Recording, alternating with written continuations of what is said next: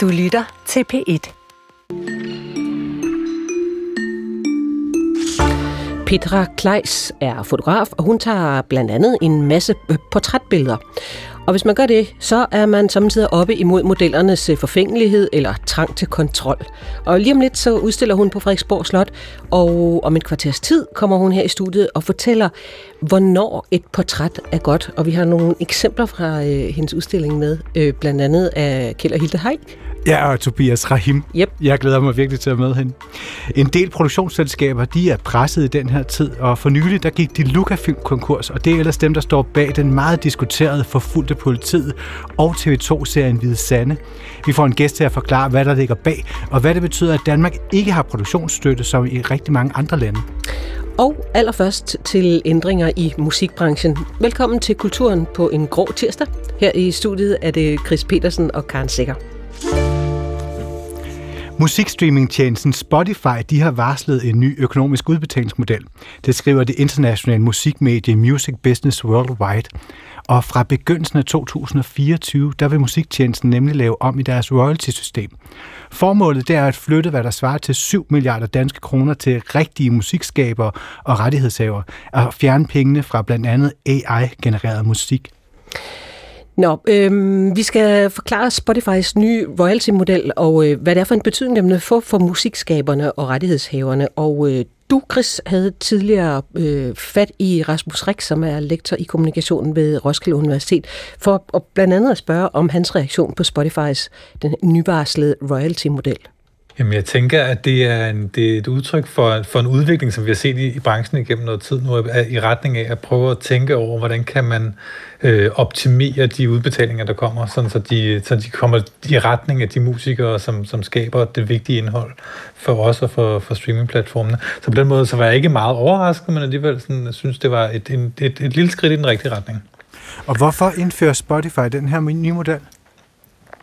Jamen, grundlæggende handler det om, at den måde, som Spotify afregner til rettighedshaverne på, er, at man putter pengene ned i en pulje, og så fordeler man den ud fra markedsandel.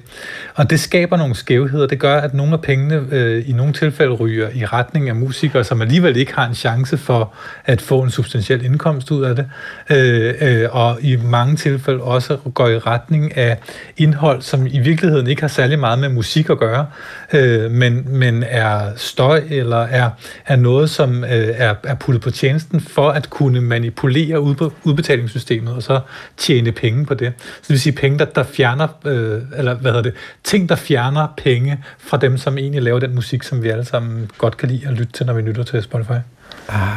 Og lige nu, der får rettighedshaverne, de får royalties for hvert nummer, som afspilles i mere end 30 sekunder. Den her nye model, der skal numrene afspilles et vist antal gange for at få royalties. Hvilken betydning får den her ændring for musikskaberne?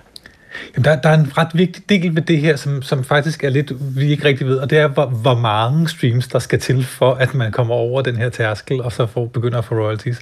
Som udgangspunkt, så vil det gøre det, at det omfordeler penge. Det vil flytte penge fra de numre, som bliver lyttet allermindst til, og så op i retning af dem, der bliver lyttet mest til. Og hvis tærsklen bliver sat rigtigt, så kan det gøre, at det flytter penge fra det, som alligevel er amatørmusik, hvor folk måske tjener nogle få øre om måneden på musikken, og så i retning at flytte de penge over til dem, som faktisk har musik som en mere eller mindre professionel karriere. Men hvis man sætter tasken for højt, så vil man risikere at sætte en barriere, hvor man flytter penge væk fra de mellemlagsmusikere, som lige kan få tingene til at hænge sammen, og så i retning af dem, der i forvejen er rigtig populære og tjener mange penge. Så nøglen her er at finde det rigtige sted at sætte tasken, og vi ved faktisk ikke præcis, hvor den tasken kommer til at ligge. Nej, fordi der er vel netop en forskel på, om det er upcoming kunstnere, eller om det er amatørkunstnere. Det i den grad er vigtigt, og sådan som jeg læser de meldinger, der kommer fra Spotify, så er så er intentionen netop at flytte penge op i retning af dem, som arbejder professionelt med deres kunst. Og det vil sige, indikationerne er, at man vil sætte tærsken så lavt, at upcoming kunstnere eller folk, der har et nichepublikum, men som arbejder professionelt med deres musik, faktisk vil se en lille forbedring af den udbetaling, som de får fra Spotify, på bekostning af den musik, som er sådan helt obskur, og sådan, som vi tidligere måske ville have set som demobånd, som blev solgt til venner og familie, men som nu også er til stede på Spotify. Og nu indledte vi lige det her indslag med et nummer af Taylor Swift. Hvad kommer det? Altså, bliver det mere fordelagtigt for de helt store musikstjerner som hende? Det tror jeg, vi kan være ret sikre på, at det kommer til at være. Altså, fordi hvis man flytter penge væk fra den aller mest obskure, og så op i retning af de mere populære, så er Taylor Swift i hvert fald blandt dem, som vil se en lille vækst i indtægten per afspilning. Og i forvejen har hun jo mange afspilninger. Så på den måde, så vil selv selv en lille procentvis ændring vil føre til relativt flere penge på kontoen for sådan en stor artist som hende. Og Spotify, de vil så også indføre bøder til musikdistributører, som begår svindel, når de uploader musik til tjenesten. Hvad betyder det helt konkret? Jamen, det er et forsøg på at prøve at gøre op med en problematik, som man har haft i musikstreamingen. På grund af den måde, som Spotify udbetaler royalties på, jamen så er der sådan et loophole, et smuthul, hvor det er, at man kan, om man så må sige, manipulere systemet. Man kan sætte en computer eller lavt betalte arbejder til at sidde og bare afspille de samme numre igen, og på den måde generere penge til sig selv. Og det har de har haft svært ved at få sat en stopper for det her. Dels fordi de i første omgang havde svært ved at identificere det, når det skete. Det er de blevet bedre til. Men så også fordi, at der ikke rigtig har været nogen konsekvenser, hvis man bliver taget i at gøre det. Altså, man har fået fjernet nummeret fra Spotify, men man har ikke ligesom mistet noget på det. Nu vil de simpelthen indføre deciderede bøder for at gøre, at det er forbundet med en for stor risiko for dem, som distribuerer musikken, rent faktisk at give plads til det her. Så det er et forsøg på at prøve at rydde op i det, hvilket igen også forhåbentlig vil være med til at flytte nogle flere penge over i retning af dem, der rent faktisk laver musik, som vi mennesker, der lytter til. Men det her forsøg, kan det så også risikere at gøre ukendte kunstnere mere udsatte? Altså, som udgangspunkt, så vil jeg sige, at risikoen for det vil være relativt lille, fordi de to initiativer til sammen burde ikke give en risiko for den type af artister, som rent faktisk bygger en fanbase og har et publikum, der lytter til deres musik på normal måde. Det vil gøre det sværere at manipulere sig til at se ud, som om man er mere succesfuld, end man rent reelt er som artist. Ja. Så som udgangspunkt, så vil jeg sige, at det faktisk skal være en fordel for dem, som prøver at bryde igennem, at man ligesom fjerner noget af den støj, der kan være med til at gøre det svært for ens publikum at opdage en, og også gøre det svært at generere en indtægt, som bliver substantiel. Og så apropos støj, selvom det ikke er helt det samme, men den her nye økonomiske model, der vil Spotify også pille ved royalty-betalinger til såkaldt non-music noise content. Det er for eksempel ambience-musik, som mange lytter til under læsning eller arbejde. Altså helt konkret, der vil de sætte en tidsmæssig grænse for, hvornår et nummer har ret til royalties. Hvordan adskiller det sig fra nuværende royalty-regel om minimum 30 sekunders afspilning af et nummer? Jamen, grunden til det her, det er jo fordi, at dem, der laver den her type af baggrundslyd, som vi kan koncentrere os til, de har, om man så må sige, gamersystemet. De laver deres numre på 31 sekunder, eller nogle af dem laver det på 31 sekunder, og det betyder, at vi afspiller rigtig, rigtig mange individuelle numre af noget, der egentlig bare er en konstant baggrundslyd. Og hver gang de passerer de der 31 sekunder, jamen, så får de så en udbetaling. Og det vil sige, at hvis man lytter til en time af det her, eller man lytter til en time af ens musik fra ens favoritkunstner, hvor hvert nummer er 3,5 minut, jamen, så får vi altså genereret væsentligt flere penge per times lytning til støj, end vi gør til musik. Og det er jo stik modsat af, hvad for en værdi vi ofte vil sige, at det skaber i vores liv. Jeg vil sige, at for mig så kan det godt være, at jeg engang imellem gerne vil have noget støj for at kunne koncentrere mig i baggrunden, men så har det en relativt lille værdi, hvorimod der, hvor der er en kunstner, der rent faktisk har siddet og investeret noget tid og hjerte ind i at få lavet noget musik, at det repræsenterer en højere værdi for mig. Så det er en måde at prøve at udjævne den ubalance, der kan være i den måde, man genererer de her ting på. Simpelthen ved igen at prøve at føre færre penge ud til dem, der laver støj, og flere penge ud til dem, som rent faktisk producerer musik. Og altså lige den her non-music noise content, altså hvor stor en industri er det? Jamen, det er man tænker, at Spotify er en musikstreamingtjeneste, men det er en relativt stor del af det, som foregår på Spotify. Der er mange, der bruger det til at lytte til, som en del af det, som de gør, enten hvis de skal arbejde, eller hvis de skal sove. Og det, der kendetegner det er jo, at det gør vi jo i lang tid. Så hvis man sætter sådan en playliste til at køre, mens man sover, så er det 8 timers non-stop afspilninger af de her tracks. Og så kan man tænke over, hvor mange timer om dagen man bruger på at spille musikken fra ens yndlingsartist, og sammenligne, hvor meget det er. Og det vil sige, fordi det er sådan noget, man gør i lang tid, så bliver det også ret mange afspilninger, som bliver genereret hos de mennesker, der bruger den her type af playlister. Og fordi at afregningen fra Spotify går på markedsandel, altså på hvor lang tid vi lytter, så bliver det altså også til en substantiel del af den her branche, der går i den retning. Det er simpelthen, altså det er jo den type musik, som jeg lytter til, når jeg skal falde i søvn om aftenen. Det er jo det. Gør Spotify det mere vanskeligt for musikskabere og rettighedsdrivere at tjene penge på deres musik nu? Nej, så vil sige, de kan kun implementere den her type af ændring, hvis det er, at de på en eller anden måde kan få forhandlet det igennem, i hvert fald med de største rettighedshavere. Det her, det er som udgangspunkt noget, der i hvert fald tjener de store pladeselskabers interesse. Alt efter, hvor man så kommer til at sætte tærsklen for, hvornår man slår ned, og hvornår man ligesom begynder at give penge for de her streams, så kan det også være en fordel for mellemlagsmusikerne. Men i hvert fald vil det være noget, der vil give en lille forbedring af vilkårene for dem, der er de mest populære, og for de store selskaber. Samtidig er det også vigtigt at sige, at det er ikke noget, der kommer til at forandre fuldstændig fundamentalt, om man tjener penge på musik, eller om man ikke tjener penge på musik. Det her, det er sådan nogle små, inkrementelle forandringer af afregningsmodellerne. Og det sagde Rasmus Rix, der er lektor i kommunikation ved Roskilde Universitet. Tidligere i dag talte Kasper Dyrholm med forpersonen i Dansk Musikerforbund, Thomas Sandberg, fordi i Danmarks største fagforening for musikere er man bekymret for den her nye royalty-model. Vi frygter lidt, at det kan være starten på en glidebane, altså det her med, at man skal op over et vis antal streams for at få en betaling, synes vi er bekymrende, fordi hvor ligger den grænse, og hvornår bliver den forøget, kan man sige.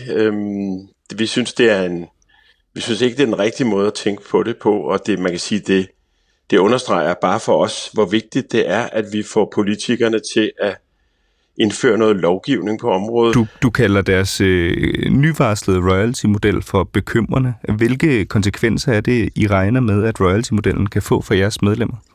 Altså man kan sige, helt grundlæggende lægger den jo en prioritering i forhold til den musik, som er populær. Altså det er jo en retning hen imod, at hvis du har rigtig mange streams, så skal du så også betales. Det synes vi er en forkert måde at se det på, fordi bare fordi musik har mange streams, er det ikke nødvendigvis bedre musik end den musik, der ikke har så mange streams. Man snakker jo meget om den lange hale i hele den her streamingøkonomi, og det er jo også, eller man kan sige, i mange digitale økonomier snakker man om den lange hale, altså det her med, at man har mulighed for at have så stort og diverst et udbud til rådighed for dem, der gerne vil bruge den her kultur, i det her tilfælde musik. Og man kan sige, at den hale cutter man jo af ved at sige, at nu skal man op på et vist antal streams for at blive accepteret som en udøver eller skaber, der skal have en betaling. Ikke? Det er jo en anden måde, man kan sige, Spotify er jo heller ikke sat i verden for at drive kulturpolitik. det er jo først og fremmest en virksomhed, der skal generere et overskud. Og det afspejler den her, hvad skal man sige, den her politik, synes vi. Og det sagde altså Thomas Sandberg, da Kasper Dyrholm talte med ham tidligere i dag, og det er forpersonen i Dansk Musikerforbund. Vi vil gerne have forholdt Spotify til Thomas Sandberg og Rasmus Rixes bekymringer, men de havde ikke mulighed for at medvirke i dag. De skriver i stedet i en skriftlig kommentar. Vi evaluerer altid, hvordan vi bedst kan stå til rådighed for artister og diskuterer jævnligt med partnerne, hvordan vi kan styrke platformens integritet. Vi har ikke nogen nyheder at dele med jer på nuværende tidspunkt, og det udtaler en talsperson for Spotify til Kulturen.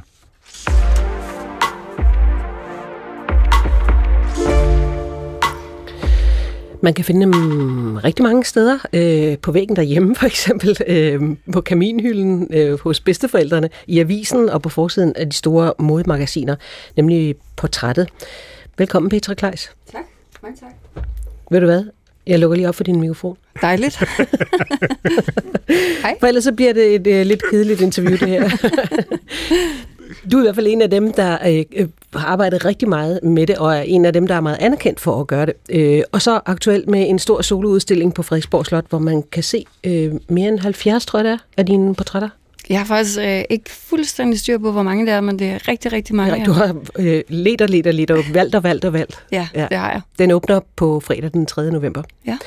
Vi vender tilbage til selve udstillingen, men prøv at sige, kan du sætte nogle ord på, hvad er et godt portræt? Hvad skal det kunne? Jamen, et godt portræt, det skal kunne fremkalde en følelse ved dem, der kigger på det. Altså, der kan være 1 trilliard muligheder for gode portrætter, men så længe det bevæger et eller andet ved dem, der ser på det, så vil jeg sige, at det er et godt portræt. Og det er sådan stemningen i et portræt. Du taler slet ikke om beskæring og lys og alt sådan noget, fordi det er ikke det interessante. Nej, det synes jeg ikke. Jeg synes i virkeligheden, det er underordnet. Altså, igen, man kan gøre lidt, hvad man vil, så længe man får et eller andet igennem til den, der skal kigge på det, så går jeg ikke personligt særlig meget op i teknik og beskæring og så videre. Og nu går vi lige igennem nogle af de portrætter, som du skal tage. Du har taget portrætter faktisk nærmest de mest berømte mennesker i Danmark, alvor, altså store politikere, Dronning Margrethe, Kjell og Hilde Heick, det vender vi tilbage til senere. Men hvordan forbereder du dig til at skulle tage sådan et portræt? Altså, jeg ofte er ligesom inde og billedgoogle, faktisk lige at kigge og sørge for, at jeg ikke laver det, nogle andre har lavet. Altså tit så er det sådan en oplagt idé, man får, tror jeg. Og så skal man jo sørge for, at man ikke laver en idé, som en eller anden fotograf, en kollega har lavet på et andet tidspunkt. Men det er meget rart lige at finde ud af, hvordan folk ser ud i princippet. Nogle gange er det også meget godt lige at læse om personen, man skal fotografere. Altså lige have en eller anden form for historik. Men det er ikke sådan, at jeg sidder og drikker kaffe med dem i timevis og finder ind til lige præcis kernen af deres sjæl og fotograferer den, når jeg fotograferer. Altså sådan er det slet ikke. Jeg kan egentlig godt lide det der umiddelbare møde med, at man meget møder hinanden for første gang og ser, hvad der opstår ud af det. Du siger en idé, altså dermed, at man får en umiddelbar idé, og så risikerer man, at nogle andre, der har lavet den. Er det fordi, at der er bestemte idéer, der knytter sig til mennesker? Altså det tror jeg altid, der vil være. Nogle af dem måske ikke nogen sådan oplagte idéer, der bliver knyttet til, men for eksempel med, hvis vi må tale om det ene billede nu med Kjell og Hilda, altså jeg var ikke den første fotograf, der har fået de to til at stå og kramme, men det var ligesom bare vigtigt for mig, at det skulle være et andet slags kram, fordi jeg følte, alle de der kram, der havde været, der var blevet portrætteret af Kjell og Hilda, var sådan et venskabs... magasinet eller bladet hjemmet-agtig kram. Altså meget sådan et stort udadvendt kram, men ikke det der sådan indadvendte kram, som jeg tænkte manglede, fordi de jo har krammet hinanden i så mange år, og alles yndlingsægte par, der aldrig nogensinde har nogen problemer. Og det tror jeg bare, jeg manglede et billede, der viste. Altså den der inderlighed og kærlighed, der var imellem dem. Men det introverte i virkeligheden, ikke? Ja, men for at få det frem... så er man vel nødt til at skabe en eller anden særlig stemning. Altså, man kan jo ikke bare buller ind i folks hjem og herre sig rundt med dem og bede dem om at sætte sig på en bestemt måde. Altså, det kan man også. Ja, det kan man nok godt. Men jeg er sikker på, at der kommer ikke så meget inderligt ud af det. Nej. Jeg gætter også på, at rigtig mange møder dig med det, som jeg altid siger, jeg hader at blive fotograferet. Ja. Så man skal jo ligesom på en eller anden måde gennem den der is over broen. Ja, altså der er ligesom folk plejer at sige, der er tandlægen, og så er der fotografen, ikke? At begge ting er rimelig slemt. Jeg har det selv meget stramt med at blive fotograferet, og kan ligesom sætte mig ind i, hvad det er, folk frygter, eller hvad de ikke bryder sig om. Men jeg tror, at hvis man ligesom får forklaret, hvad det er, man vil. Jeg brugte lang tid på at forklare Kjell og Hilde det, fordi de var meget sådan, ja, men det kan vi sagtens, og det har vi jo gjort. Men det var ligesom om det der med, altså, der skulle være den der sådan inderlighed og introverte følelse et eller andet sted, eller ikke introvert, men sådan en følelse af samhørighed og noget, der kun var deres rum. Og at vi ligesom på en eller anden måde satte lidt på spidsen, var med på en lure. Altså, vi Kjell og Hilde, ikke? At det brugte jeg lang tid på at forklare mig. Det var ligesom om, at da det gik op for dem, hvad det var, så faldt det hele ligesom på plads. Og jeg ved, at de er meget glade for de der billeder, og skrev en meget sød mail efterfølgende om, at det havde været en virkelig god oplevelse. Ja. Så det er fedt, at et billede, jeg sætter så stor pris på og elsker så højt, også var godt for dem, hvis man kan sige det. Ja.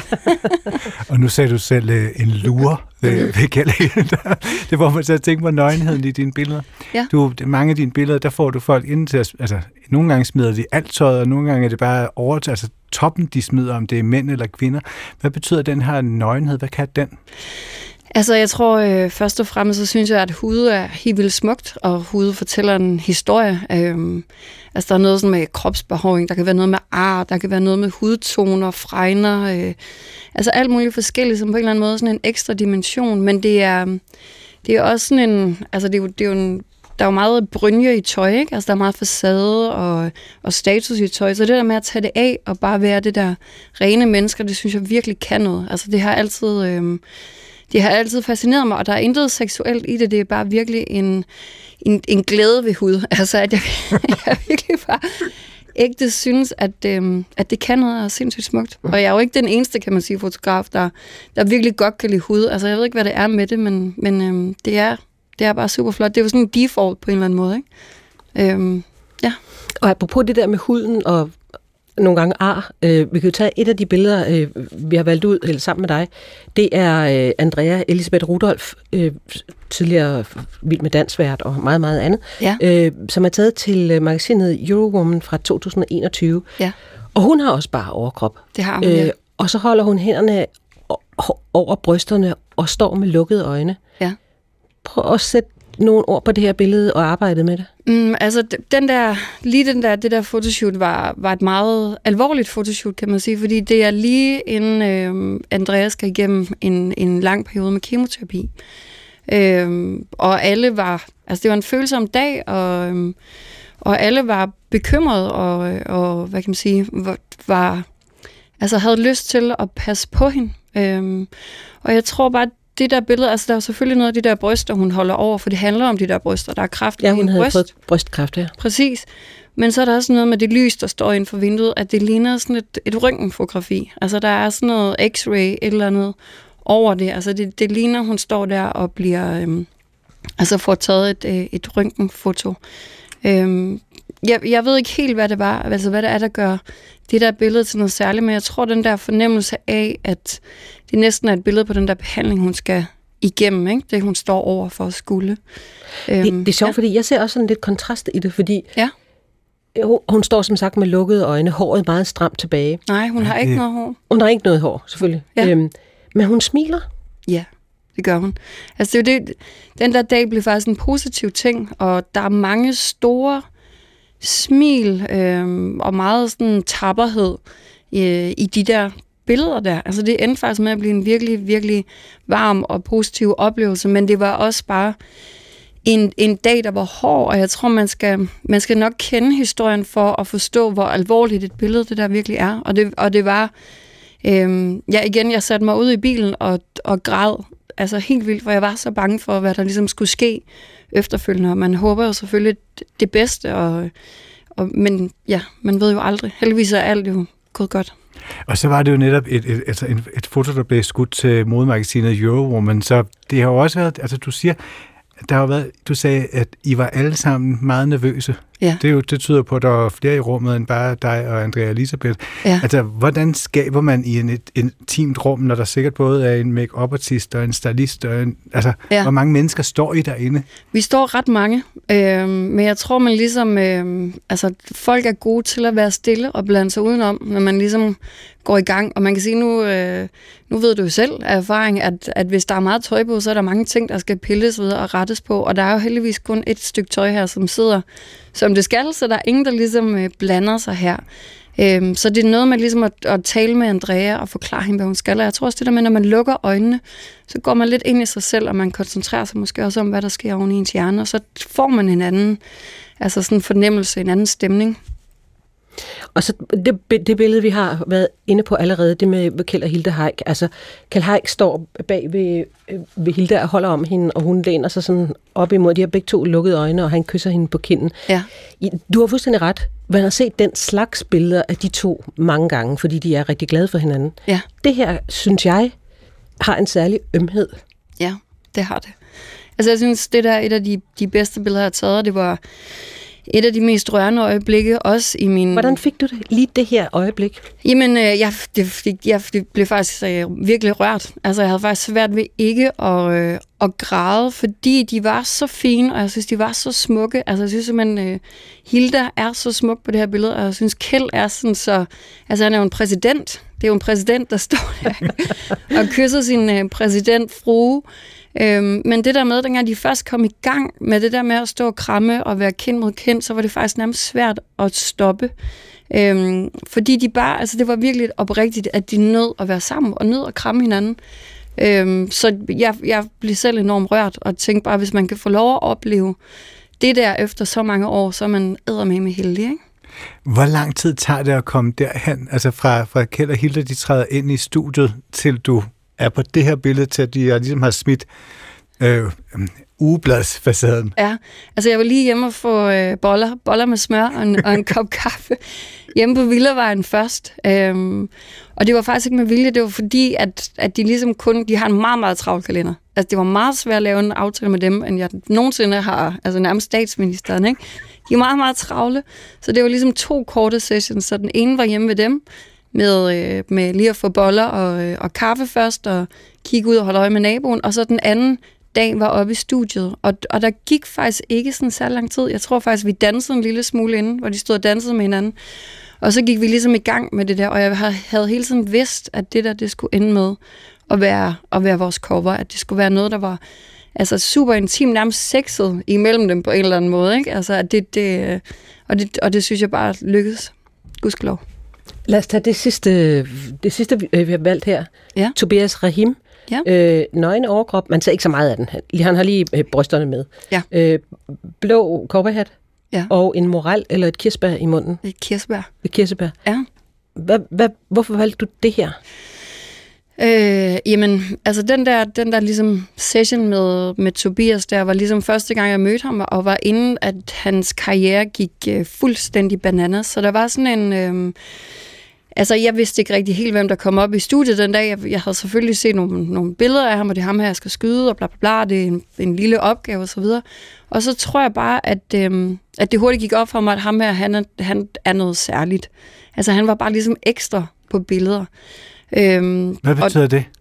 Jamen, det betyder, at han så fed ud, og han havde valgt noget fedt tøj, han havde med. Han havde sin cowboyhat, han havde sit lille overskæg, og de der fede briller, og hans lille klipning op i panden der. Ikke? Altså, det var bare en fed person at fotografere. Altså, det var meget hurtigt noget, der gik op for en. Så der er så mange billeder fra den der session, som lykkedes og som var gode, og det ene af dem endte med at blive en episk plakat, kan man sige. Men det der, synes jeg også bare rummede noget, så bare det er et utroligt smukt billede. Jeg kan virkelig godt lide det.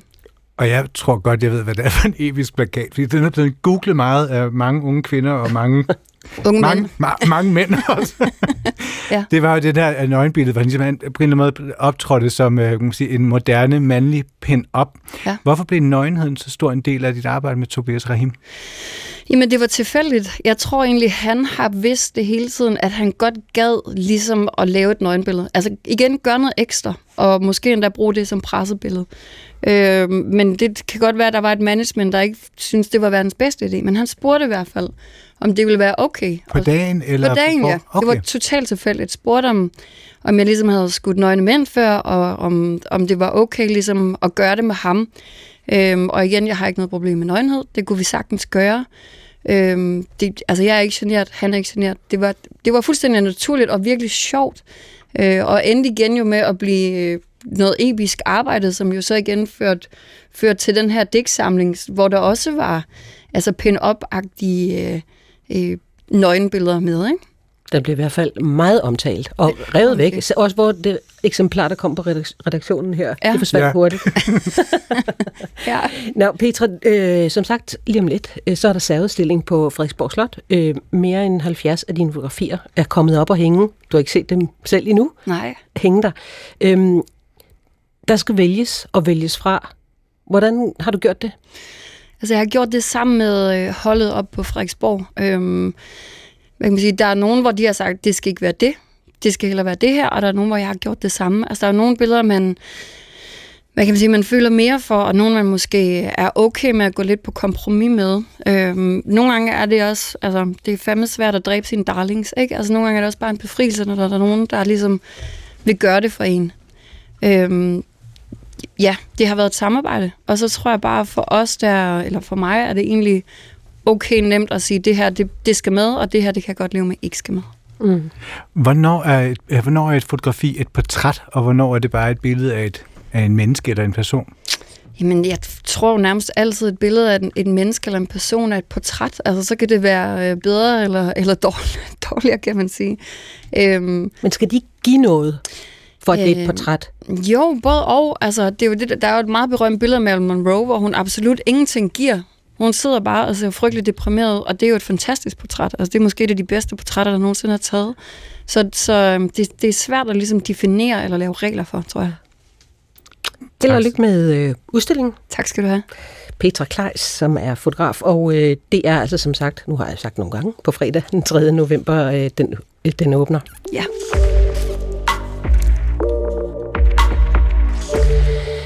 Nå, nu har vi talt om levende mennesker, og deres kroppe, og deres nøgenhed, og deres hud. Nu skal vi til det stik modsatte, hvis man kan sige det, nemlig gamle rester af folk, der ikke længere er i live. Ja, for hvornår stopper et menneske med at være et menneske og bliver en museumsgenstand? I programmet i går, der fortalte vi, hvordan American Museum of Natural History på Manhattan nu er i gang med at nærmere på deres mere end 12.000 menneskeskeletter. Og det sker for at følge med tiden og overholde nye etiske regler i forhold til respekt for folks tro og ritualer og især, oprindelige folk. Det er et gigantisk arbejde, der også inkluderer nye regler for, hvordan man opbevarer menneskedel og rester uden for udstillingen, altså i forskningsafdelingerne og jo sikkert også på lærerne. Forskningschef Christian Sune Pedersen ved Nationalmuseet, han var forbi i går og fortalte om deres regler og tanker for udstilling af knogler og menneskelige rester. Og flere gange, der nævnte han Medicinsk Museum, der holder til i det oprindelige Kongelige Kirurgiske Akademi på Bredgade i København. Det er en enhed for Institut for Folkevidenskab på Københavns Universitet, og det handler selvfølgelig om kroppeledevidenskab og forskning.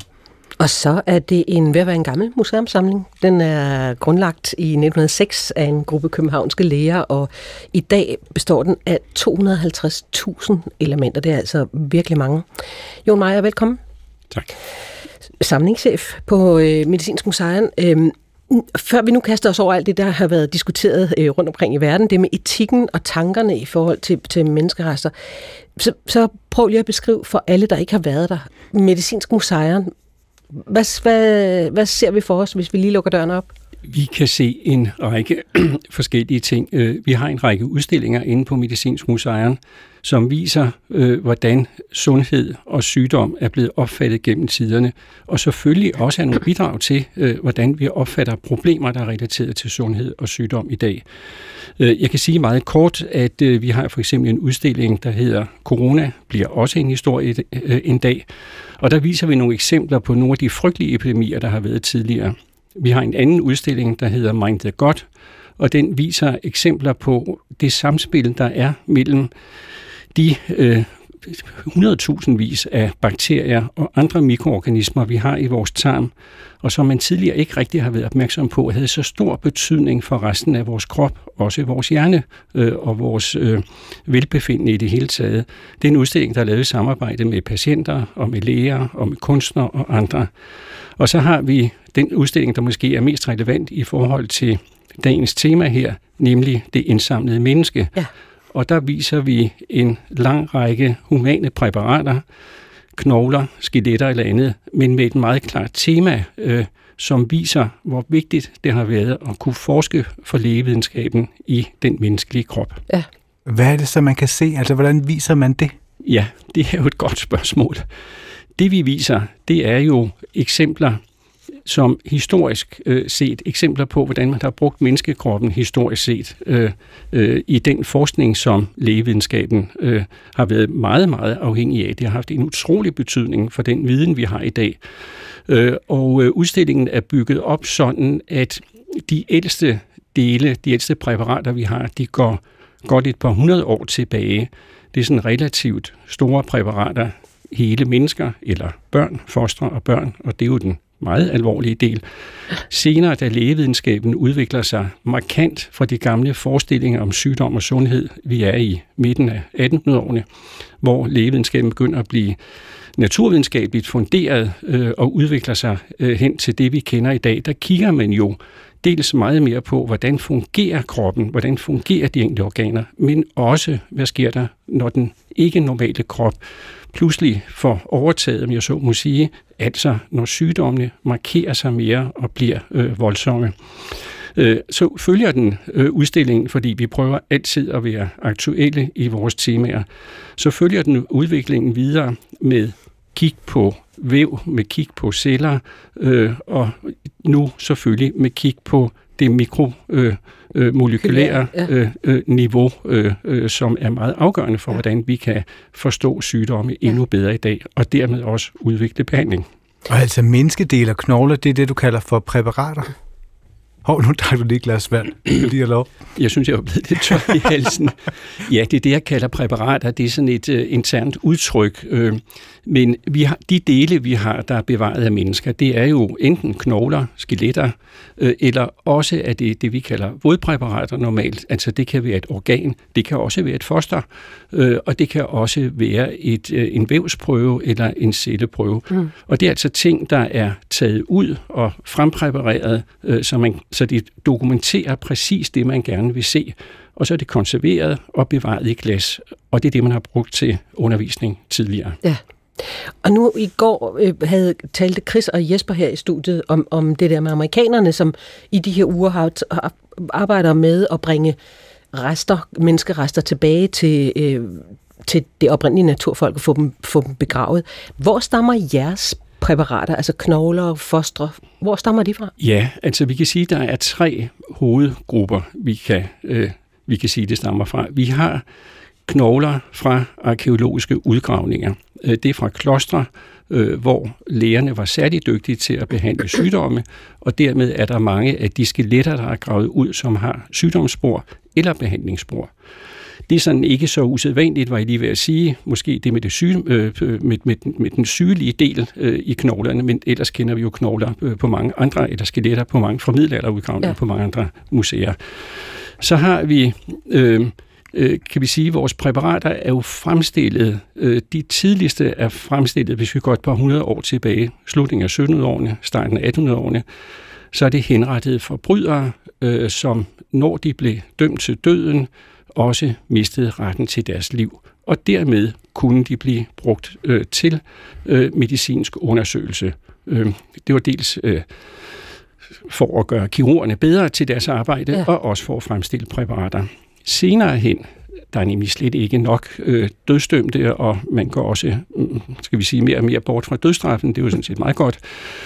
Men så bliver der, netop på grund af den udvikling, jeg snakkede om før, midt i 1800-årene, behov for langt større materiale, som de studerende og de praktiske læger kan øve sig i.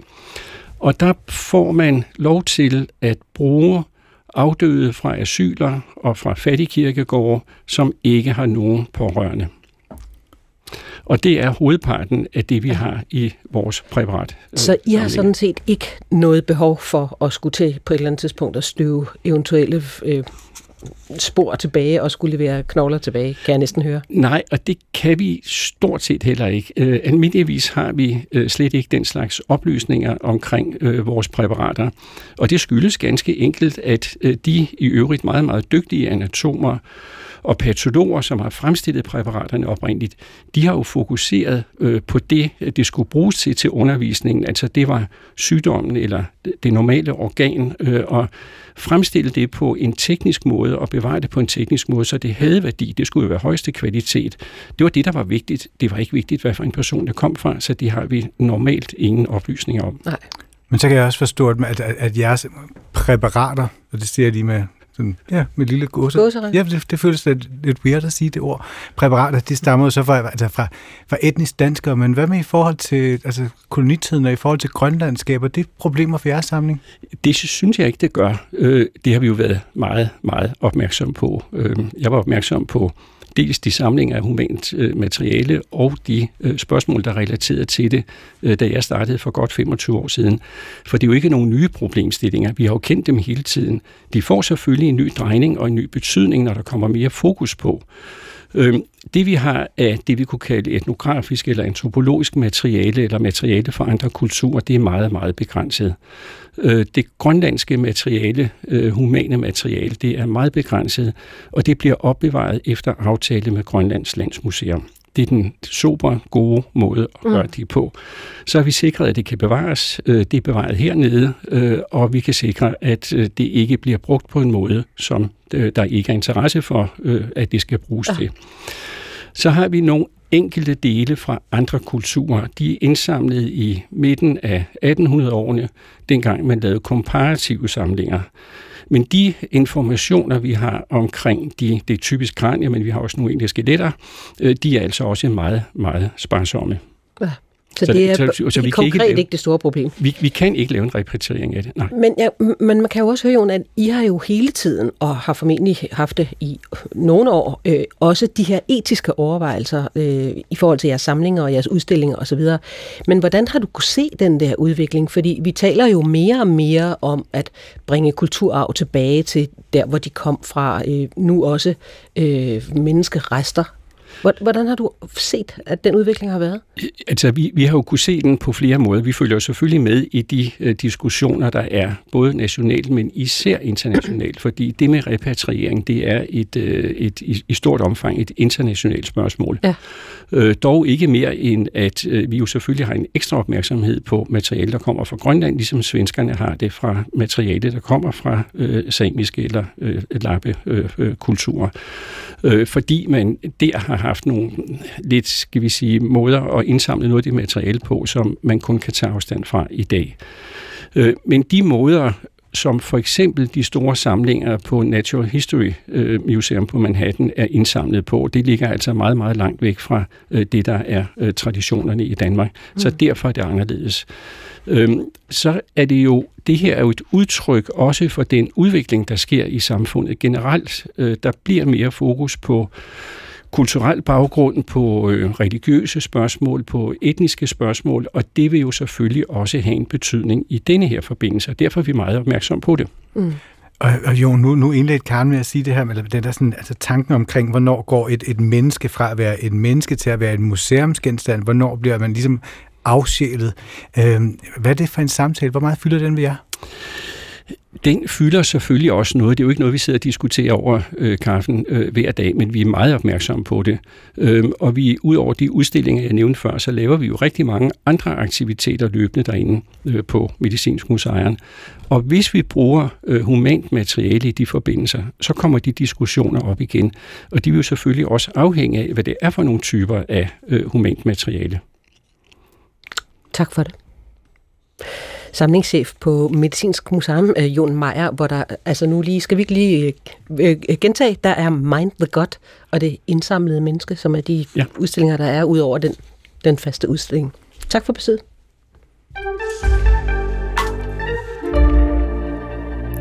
Produktionsbranchen den er presset, og allerede for et år siden, der forudså Producentforeningen, at branchen ville blive ramt af fyringer og konkurser. I fredags der gik det aarhusianske produktionsselskab De Luca Film så konkurs. Selskabet der ellers markerede sig med den meget omtalte DR-dokumentarserie Forfulgt af politiet, og derudover så står de blandt andet bag TV2-serien Hvide Sande. Det er et år siden i dag. At han døde. At livet skyllede i land. Vi har afhørt folk i et år. Det er en meget, meget lille by. Alle kender alle. I skal være spydspidsen i efterforskningen, og så skal I finde et arbejde. Så vi skal være bartender i Hvide Sande. Ja, noget fra TV2-serien Hvide Sande, og den anden, du nævner, det er dokumentarserien Forfulgt af politiet. Jeg har lagt mærke til, at alle vores kolleger husker at sige Forfulgt af politiet? Spørgsmålstegn. Det er meget vigtigt, at man siger det. Det er ikke en konstatering. Forfulgt af politiet. Ja. Nå, Claus Bülow Christensen, goddag. Goddag, goddag. Digital medieanalytiker og uafhængig rådgiver. Hvordan kan sådan et produktionsselskab som Det Luca Film gå konkurs, når det nu ellers går så godt, som det ser ud til for os andre i hvert fald? Jamen, altså, nu er der mange ting, vi selvfølgelig ikke ved konkret om Det Luca Film og deres situation. Men altså, branchen generelt er ramt af, hvad man nok må betegne som en virkelig alvorlig krise i øjeblikket, og det var også det, som I nævnte, Producentforeningen allerede forudsagde for et års tid siden. Og det skyldes jo forskellige faktorer, som altså faktisk gør, at netop Danmark i øjeblikket har det rigtig, rigtig skidt med produktionen af fiktion. Og allerede nu kan vi se, at flere af de store produktionsselskaber også har måttet skære ned og fyre folk. Mange af de største, som vi kender, som dem bag sådan noget som Kastanjemanden og The Rain og Borgen og andre kendte tv-serier, de har internationale ejere, som jo man må formode, og det kan man også se, støtter op omkring den i de her tider, som altså er svære for den lokale danske branche. Og det er for mig at se altså helt sikkert en følgevirkning af den krise, der er i branchen, som har gjort det rigtig, rigtig svært for sådan nogen som De Luca Film at få videreudviklet på de projekter, de har i gang. Ja, og det skal vi tale noget mere om. Vi har selvfølgelig også spurgt De Luca Films direktør, Morten Rasmussen, som ikke ønskede at medvirke, men han understreger også det, du gør, fordi han skriver på Facebook, eller rettere sagt, det gør hans redaktionschef, Michael Bæk. Han skriver, det er virkelig hårde tider i tv-produktionsbranchen, således også for min arbejdsplads. Det Luca Film AS, der i dag, altså det var i fredags, kl. 13.05 er gået konkurs. Prøv at sætte nogle flere ord på de faktorer, du lige var inde på før, som gør, at det er usædvanligt hårdt i tv-produktionsbranchen for tiden. Ja, altså det første, man nok må pege på, det var en konflikt om rettighedsbetaling, som tog sit udgangspunkt i de danske kunstnerorganisationer under fællesnavnet Create Denmark, introducerede nogle meget kraftige, nogle ret høje krav omkring betaling for rettigheder i starten af 2022, og det gjorde altså meget dramatisk, at både Netflix og TV2 og Viaplay lukkede helt ned. De stoppede simpelthen med at bestille ny fiktion. Og da det forløb hen over næsten hele 2022, så var det med til at lægge bunden for den krise, der er i øjeblikket. Det er helt sikkert 100 millioner af kroners tabte projekter, som den rettighedskonflikt alene medførte. Og selvom der så sidenhen er indgået sådan nogle delvise aftaler med blandt andet Netflix, så tyder det på, at der ikke rigtig er kommet gang i den igen. Og det kan også skyldes andre ting, fordi de der store streamingtjenester, og måske nok specielt Netflix, har jo ligesom været rigtig produktiv i Danmark og bestilt mange projekter og skabt mange ting, som er sådan der blevet Rain og Kastanjemanden og delvis også tv-serien Borgen, nogle spillefilm, Ole Bornedals seneste spillefilm. Så det, at de så pludselig ikke var her mere og ikke interesserede sig for Danmark mere, er et problem. Og det vi kan se med de store streamingtjenester er jo, at de ofte ser Norden som et land med Stockholm som hovedstad, mere eller mindre. Og når vi så samtidig også har en utrolig stærk valuta i Danmark i forhold til Norge og Sverige, og de sidder der, de store bestillere, og ser, at hvor får vi mest for pengene, så ser det jo, at Danmark altså er lidt besværligt. Og så har vi jo også det her kulturbidrag, der har været talt meget om, som er det eneste, altså Danmark er det eneste af de nordiske lande, der vil lave sådan en skat på streaming, som kan komme til at koste dem op mod 7%. Det kan også være med til, at de er meget tøvende med, hvad de gør, fordi det venter med at se, hvordan det virker. Og så er der gået hjælp med os yderligere en ting, nemlig at de andre nordiske lande, de har sådan nogle såkaldte produktionsrabatter. Ja. Og det vil sige, at det er nogle ordninger, der gør, at hvis du er et internationalt firma, som Netflix eller andre store produktionsselskaber, og kommer til Norge eller Sverige eller Finland og producerer din film, så får du typisk noget rabat fra staten i de lande der, som så er introduceret for at give ekstra incitament og ekstra bidrag til, at man kan få netop produktionsbranchen til at have det godt. Og det er også en ordning, som for eksempel Netflix har brugt meget. Det har vi heller ikke i Danmark. Så vi har faktisk sådan 4 på stribe af nogle rigtig dårlige ting, som er med til at have skabt et rigtig dårligt produktionsmiljø i Danmark lige i øjeblikket. Ja, og det der med den manglende produktionsrabat gør jo også, at danske instruktører og sådan noget optager film i andre lande. Men vi skal måske lige, inden vi helt forlader det Luca-film, grundlagt i 1995, hvad er det for en slags produktionsselskab? Jamen, det er jo en af kernerne i det danske produktionsmiljø, og har jo netop lavet mange gode film og tv-serier, og er også nogle dygtige til at lave dokumentarer, og som de også selv har sagt, de har jo flere ting i pipelinen i øjeblikket. Så et produktionsselskab som dem, altså det er virkelig synd, at de må kaste håndklædet i ringen på den her måde. Men på den anden side, jeg kan heller ikke forestille mig andet, end at de Luca-film på en eller anden måde genopstår ud i den anden ende, fordi altså, der må komme nogen, der gerne vil ligesom... måske købe det, de repræsenterer. Vi så også et andet dansk produktionsselskab, Impact TV, som måtte gå konkurs for noget tid siden, som så også blev opkøbt af nogle andre.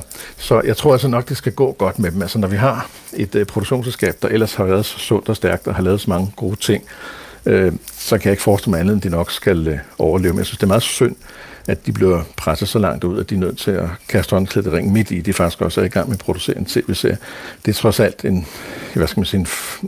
en dramatisk udvikling, eller en dramatik omkring hele den her krise i branchen, vi ikke har set før. Hvad betyder det for sådan en produktion af sådan en tv-serie, når virksomheden bag går konkurs? Ja, det kan jo have voldsom betydning på den måde, at man jo har en række talenter, skuespillere, instruktører osv., som jo formentlig, og det har de jo som regel, nogle pressede kalendere, og hvis man så først bliver forsinket, som det gjorde en enkelt uge, og så skal afvente ved det her, skal føre med sig, så kan det jo være meget risikabelt for, hvordan man får kørt selve produktionen videre igen. Så produktionen som sådan, tror jeg, er lidt af en krise til at sige, men mindre der kommer nogen ind fra sidelinjen og redder dem hurtigt. Jeg tænker lidt på TV2, der har bestilt serien, hvad de kan gøre, så man kan komme hurtigt i gang. Fordi hvis ikke man kan komme hurtigt i gang, men først skal vente på et konkursforløb og en kurator, hvad der nu ellers er der, så kan det være svært at få samlet sådan et hold sammen igen. Og de har formentlig også en del andre ting liggende under produktion. Hvad sker der typisk med sådan nogle ting så? Altså dokumentarserier, eller hvad det nu kan være, som er en spe?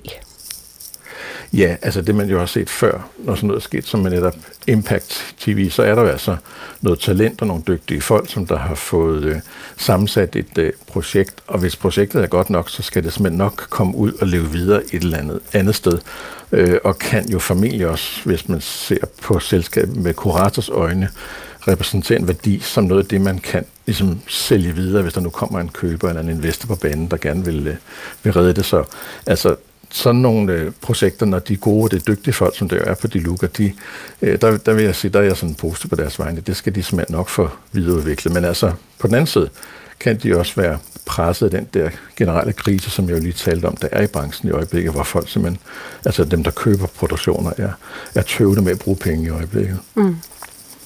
Og Producentforeningen, de meldte i foråret efteråret 2022, at man forventede et stort antal fyringer i produktionsbranchen, og måske endda også konkurser. Vores kollega Natasha Jarsi fangede Jørgen Ramskov, direktør i Producentforeningen, tidligere i dag. Selvfølgelig er jeg overrasket over lige præcis det Luca, men jeg er ikke overrasket over, at der kommer nogle konkurser, fordi branchen er meget, meget hårdt presset. Men jeg har ikke været inde i at vurdere det Luca specifikt. Jeg ved bare, at der er konkurser, der har været konkurser, og der kommer nok desværre også flere, for branchen er presset. Ja, forventer du, at flere produktionsselskaber vil gå konkurs i den kommende tid? Altså, forventer jeg nok et forkert ord. Jeg frygter, at det er det, der sker, fordi vi kan se, at økonomien er meget hårdt presset. Vi kan se på selskabernes årsregnskaber, at det har været en okay tid at få ordre for år tilbage, men det har været svært at tjene penge. Og lige nu er der heller ikke nogen ordre at få, så den kombination gør jo, at økonomien er meget hård. Så hvad har produktionsselskaberne brug for nu? Jamen flere ordre, men så enkelt er det jo bare ikke. Der er nogle ting, der peger i den rigtige retning. Der er kommet et kulturbidrag, der kommer et filmforlig, Men generelt har vi et meget stort hul i markedet. Viaplay er kollapset og bestiller ikke tv-fiktion mere, og det var jo 200-300 millioner om året, der forsvandt ud af markedet der. Vi kan også se en generel tendens hos streamingtjenesterne til at investere mindre i tv-fiktion og i stedet for at fokusere på sportsrettigheder. Så vi kommer til at se et mindre marked. Det gør vi. Siger altså Jørgen Ramskov, der er direktør i Producentforeningen. Claus Bülow Christensen, er du enig? Frygter du også flere konkurser? Ja, altså jeg tror, at nogle af de store, markante selskaber står altså nok meget godt og kan overleve, men også fordi de netop har nogle internationale ejere. Så jeg tror ikke, vi kommer til at se så mange konkurser. Jeg tror ikke, vi kommer til at se noget, der ligner det, der er sket for DeLuca. Det har en sådan mellemgod fornemmelse, det tror jeg ikke kommer til at ske. Men fyringer har der været mange af, og dårlige regnskaber har der også været flere. Altså nogle af de store, som altså netop som samproduktion, der har stået bag Kastanjemanden og Borgen og Misofilm, der lavede The Rain i sin tid, og en del andre ting, for eksempel Netflix, har jo selv ved at sige, at det går skidt, og vi har måttet fyre mange folk, og man kan også se på deres regnskaber. Regnskab for 22, hvor de også døde med den der rettighedskonflikt, at det ser skidt ud. Og de forventer også, at det kommer til at se rigtig skidt ud. Deres næste regnskab, der vil komme i gang i 24. Så krisen er markant. Og så var det jo også det, som Jørgen Ramskov nævnte her med Viaplay, der nedsmeltede foran en forundret branche her i sommer. Det var virkelig et mærkeligt chok. Ja, måske skulle du lige kort rekapitulere, hvad det var, der skete. Jamen altså Viaplay, som de fleste danskere jo kender, måtte simpelthen bare sige, at der manglede så mange penge i kassen i øjeblikket, at de var nødt til at fyre direktøren, og de var nødt til fuldstændig at restrukturere. Og det vil sige skære ned, så der blev skåret voldsomt ned. Og noget af det, som Viaplays nye direktør, der så trådte til, sagde, det var, at vi har satset rigtig meget på fiktion. Altså som Jørgen Ramskov også sagde, de har været en god kunde i danske produktionsselskaber, men det har bare åbenbart for Viaplay ikke virket godt nok. De har ikke fået nok for pengene i de store satsninger, de har lavet på for eksempel en Karen Blixen tv-serie, og deres engagement også i den seneste sæson af Riget, som de lavede sammen med Danmarks Radio, eller finansieret sammen med Danmarks Radio. De har ikke fået pengene tilbage. Så Viaplay har stort set lagt alt ned, hvad angår udviklingen af både tv-serier og film, og så sat så meget på reality shows og sport og så videre. Ja. Så de er væk fra markedet, og det betyder altså rigtig meget. Der er rigtig mange produktionsselskaber, der havde Viaplay som en god kunde. Mm. Vi håber, at nogle af de kedelige faktorer forandrer sig i de kommende år. Tak til Claus Bülow Christensen, som er digital medieanalytiker og uafhængig rådgiver. P1 er vildt seriøst. Hvad kalder man bier, når de er ganske små? Babyer. P1 er vildt fascinerende. Slår håndboldpingvinerne dig fuldstændig ud af det blå, så får du bare bøllebank. Og det synes jeg bare, det er vildt fascinerende. P1 er vildt saglig. Hold nu kæft! Ej, hvor er den flot! Hold nu kæft, mand! P1 er vildt naturligt. Dine værter er uforlignelige Johan Olsen og helt fuldstændig fantastiske Vicky Knudsen. Hør Vildt Naturligt på P1 i DR Lyd. Lige præcis. Nu holder vi lige 3 minutters kaffepause, og så er kulturens anden del klar lige efter radioavisen.